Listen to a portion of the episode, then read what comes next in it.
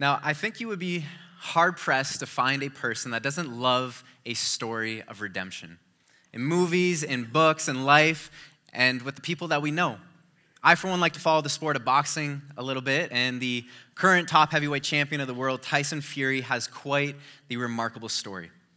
The heavyweight champion, Tyson Fury, was actually born 3 months premature and weighed only 1 pound at the time of his birth.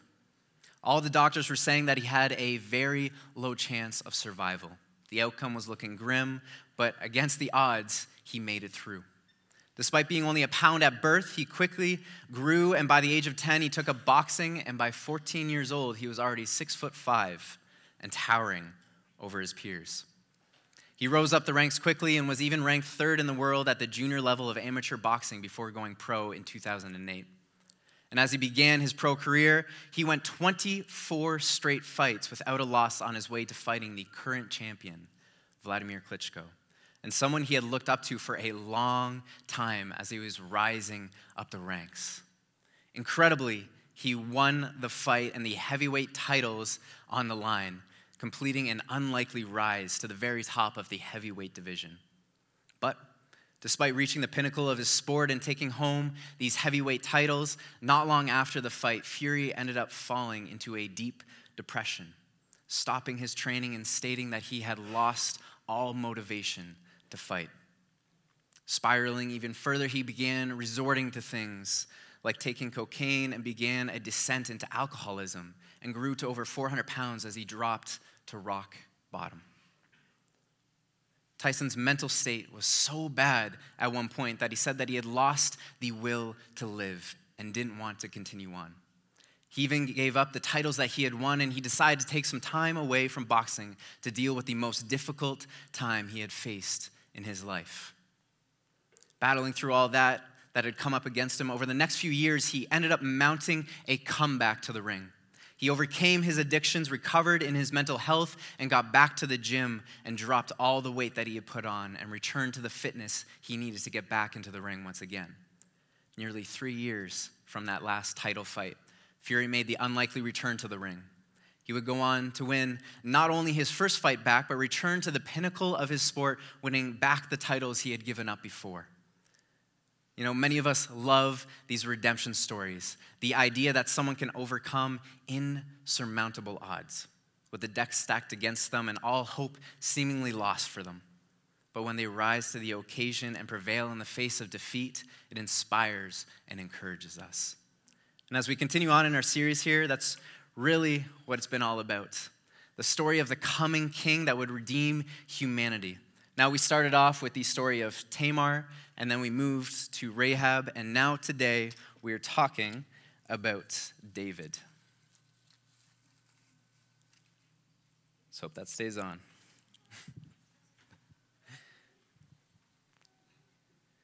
Now, as we continue this week, we make our way not to just any story of redemption, but one of a royal redemption in who we know as King David. So if you have your Bibles with you or your YouVersion app, you can turn to Matthew chapter 1, verses 1-6. We're going to take a look at the family line of Jesus. This is the genealogy of Jesus, the Messiah, the son of David, the son of Abraham. Abraham was the father of Isaac, Isaac the father of Jacob, Jacob the father of Judah and his brothers, Judah, the father of Perez and Zerah, whose mother was Tamar. Perez, the father of Hezron. Hezron, the father of Ram. Ram, the father of Amminadab. Amminadab, the father of Nahshon.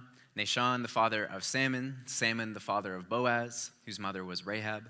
Boaz, the father of Obed, whose mother was Ruth.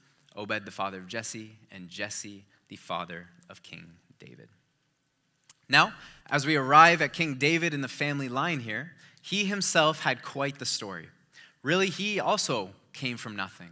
He was the youngest of 8 brothers, and as it says, he was the son of Jesse. David was a shepherd who would tend to the fields and to the flock, protecting them, exactly what one would call humble beginnings. And despite these humble beginnings, God reveals to the prophet Samuel that a son of Jesse is going to be the next king. After Samuel goes and he visits Jesse in search of the king, he passes over all of the 7 older brothers and calls for the youngest who comes in from the fields, that being David.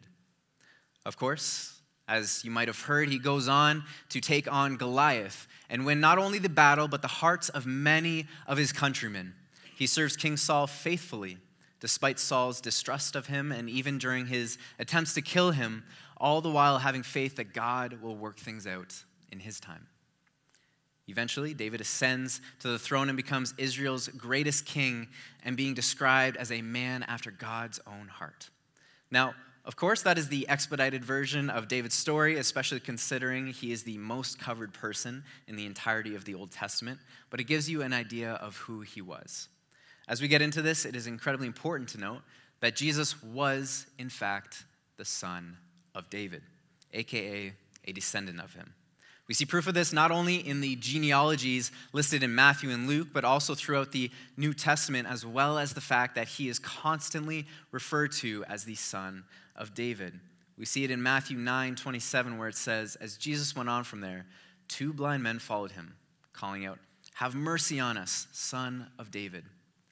Then in Matthew chapter 12, verse 23, it says, "All the people were astonished and said, 'Could this be the son of David?'"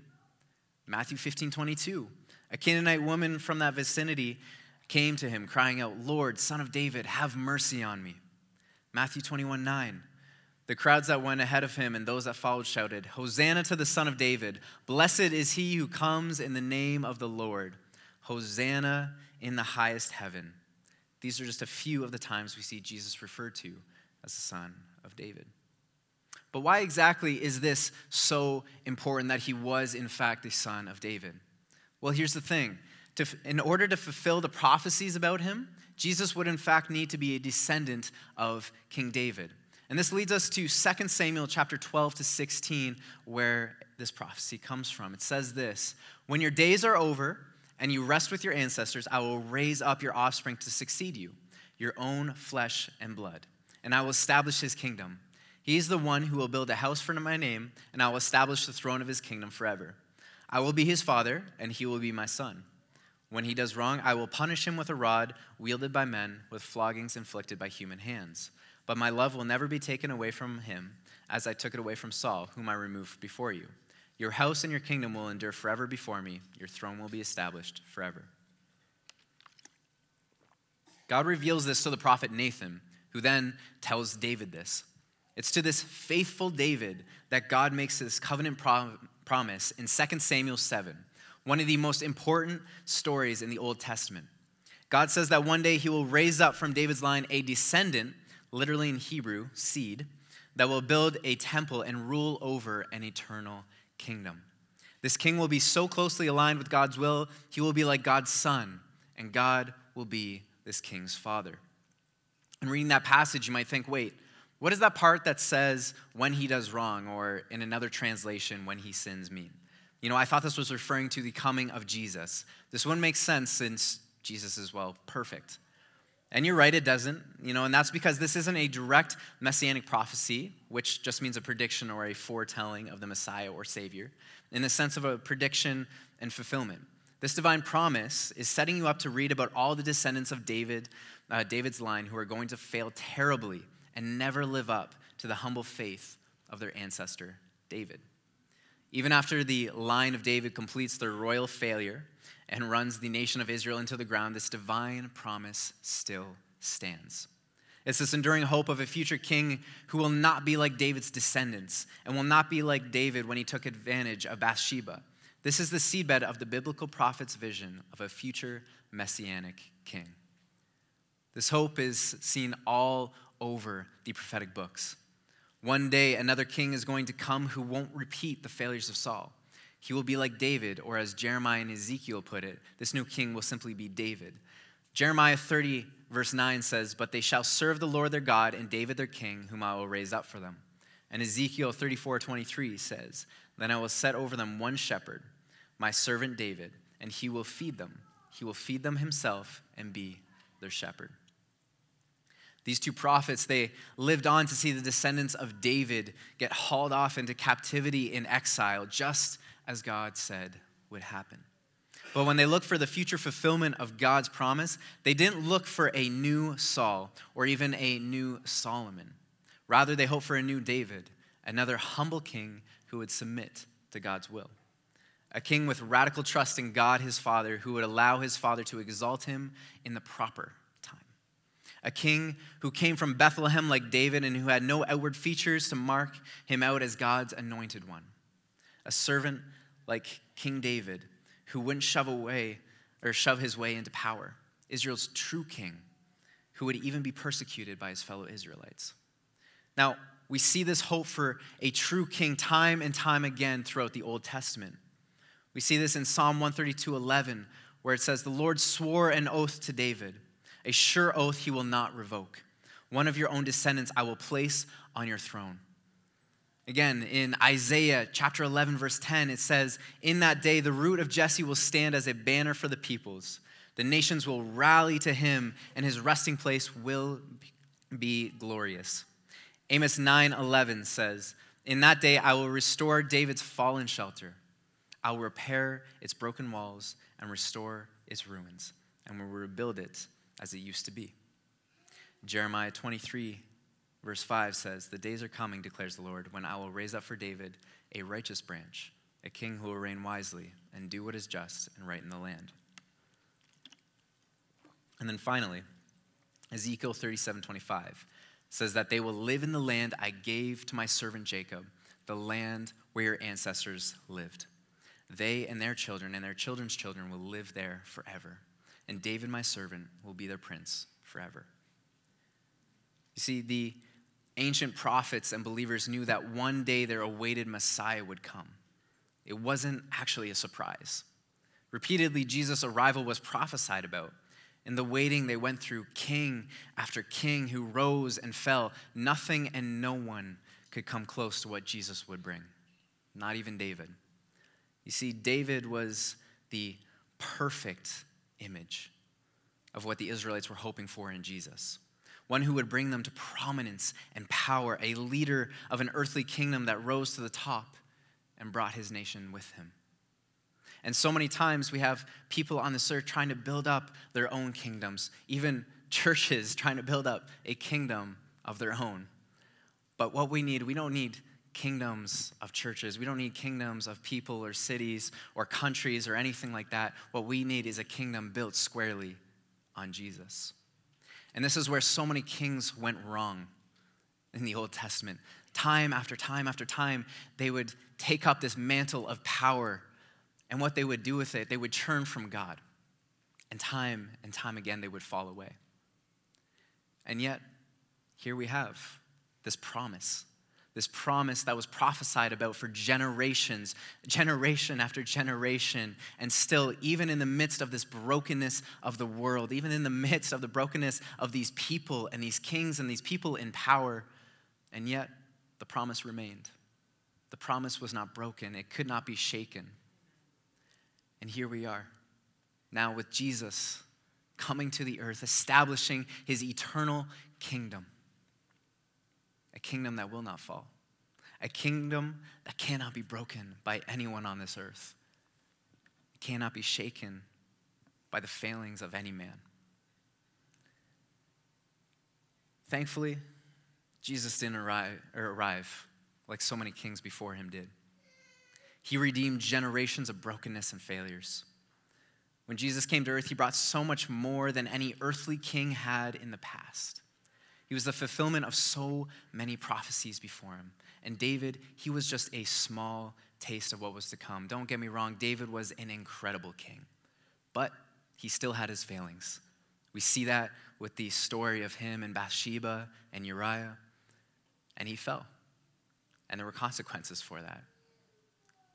But when we put our trust in man, things are bound to fall apart. Things are bound to go wrong. And yet when we put our faith in Jesus and his kingdom and his people, it will never fail. It will never fall apart. The thing is, they even shared so many similarities. You know, both David and Jesus had God with them through the Holy Spirit. And yet, David failed. He was human. He was broken. They both had many enemies that they overcame. And yet, it was only David that fell to an enemy not even of this world. It was temptation. They were both beloved by God. God was still there in the midst of David's reign and his failures and his successes. And yet, once again, David still fell. They were even both born in Bethlehem. But even David, in all his might and power, he never measured up. He never even came close. David was a shepherd before becoming king, but Jesus, he was a good shepherd. David was the king of Israel, but Jesus Christ was the King of Kings. David conquered earthly kingdoms, but Jesus conquered spiritual realms. David helped deliver Israel from their enemies, but Jesus delivered his followers from the power of sin and death. Jesus' arrival to this world signaled a new era, one where kingdoms here mattered little, all the while establishing a kingdom that would have eternal significance. And don't forget that. It is of eternal significance. One that was the fulfillment of many prophecies and writing the brokenness of the kings that came before. And why exactly does this royal redemption matter for you and for me? Because this was the establishment of a kingdom that has eternal consequences for each of us and the entire world that we are a part of. It matters because no king nor kingdom on this earth could give us what King Jesus gave us on his arrival. A savior, a Messiah, the long-awaited King of Kings. And on this Sunday, where we're celebrating joy, we have a really great reason to have some today and every day. And I'm actually going to ask the worship team to play something that is really celebratory. Because it is a great Sunday to celebrate Jesus. We have an incredible reason to invite people into the eternal kingdom that is the kingdom of Christ. That is what this Christmas season is all about. It is about the arrival of our Savior, the arrival of our Messiah. And we can't keep that to ourselves. So we have an entire world to tell about Jesus. We have families to tell about Jesus. We have coworkers and schoolmates and literally everybody that we walk past on the street. All of them need Jesus. This is a kingdom that never fails, with a king that keeps every single one of his promises. And you see so many people during this Christmas season, they may walk away from the church and they may not want anything to do with it because they've been hurt by people. People break promises. God never does. And that's who we put our trust in. We don't put our trust in people. We don't put our trust in kings or leaders or anybody else. We put our trust in Jesus. And Jesus redeemed the kingdoms, the broken kingdoms of this world, and he established his kingdom, the one that we celebrate, the one that we can have so much joy over. And it's a kingdom we're celebrating where everybody is invited in if they so choose, and with a gift that can only be given because of the birth of our Savior. So this morning, let's celebrate the birth of our Savior. Let's celebrate the redemption of kings and kingdoms that have gone before and the King that came who reigns over all. Let's celebrate him today, because we have no greater joy than the joy that we have in Jesus. So let's celebrate, church. Lord, thank you so much for Jesus. Thank you so much for the arrival of your Son, the one that you sent to redeem so much brokenness, that you redeemed so many failures and kingdoms in the past. Father, I pray that people that are outside the church right now that have been hurt by leaders, that have been hurt by people from the church, Father, I pray that they would not put their hope in people, but they would put hope in their coming Messiah, the coming Savior, Lord, the only one that we can put our faith in. Jesus, we need you. We need more of you each and every day. Father, I pray that as we celebrate you this Sunday and this Christmas season, that, Father, hearts would be mended. That, Father, homes would be repaired. Friendships would be restored. Brokenness would be healed. Oh, Jesus, we need more of you. We need so much more of you. We don't need another leader. We don't need another king. because we got one. And he reigns over everyone. Doesn't matter what class they think they're a part of. Doesn't matter if they think they're above anyone else. Jesus is reigning over every single person on this earth because he breaks down those walls. Because there is no class when it comes to Christ, when it comes to accepting our Savior, when it comes to that freedom that is only found in Jesus. That is for everyone. There is no hierarchy here. There is only Jesus. Father, we thank you so much. Father, I pray that each and every day that we were reminded of the joy that we can have in you. Father, may we never forget that. May we never lose that. Jesus, way too often we walk around as if we don't have the Savior with us, as if we weren't sent the King of Kings, as if we don't have a future hope. Father, remind us of that today. We need you so badly. So we thank you, Jesus. And Father, I pray that today we celebrate you with everything that we have, that we praise your name, and that, Father, we seek out your presence in each and every moment. And Father, this just becomes a place that is just so filled with the Holy Spirit. Father, in each and every believer here today, Father, we know that you are already here. We know that your Spirit goes with us wherever we are. But Father, I pray that we would just welcome you in today. That this would become a house of worship, that it would become a house of praise. We would just praise your name with everything that we have, Jesus. That we celebrate you today, Jesus. Amen.